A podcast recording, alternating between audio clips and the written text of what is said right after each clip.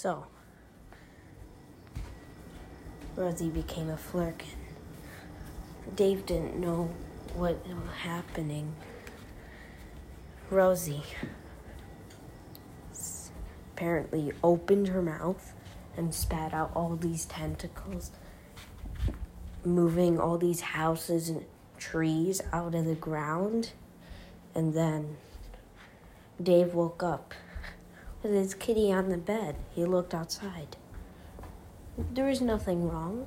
And then he noticed oh, it was just a dream.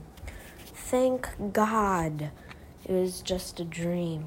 Phew. Watch episode 4 to find out more.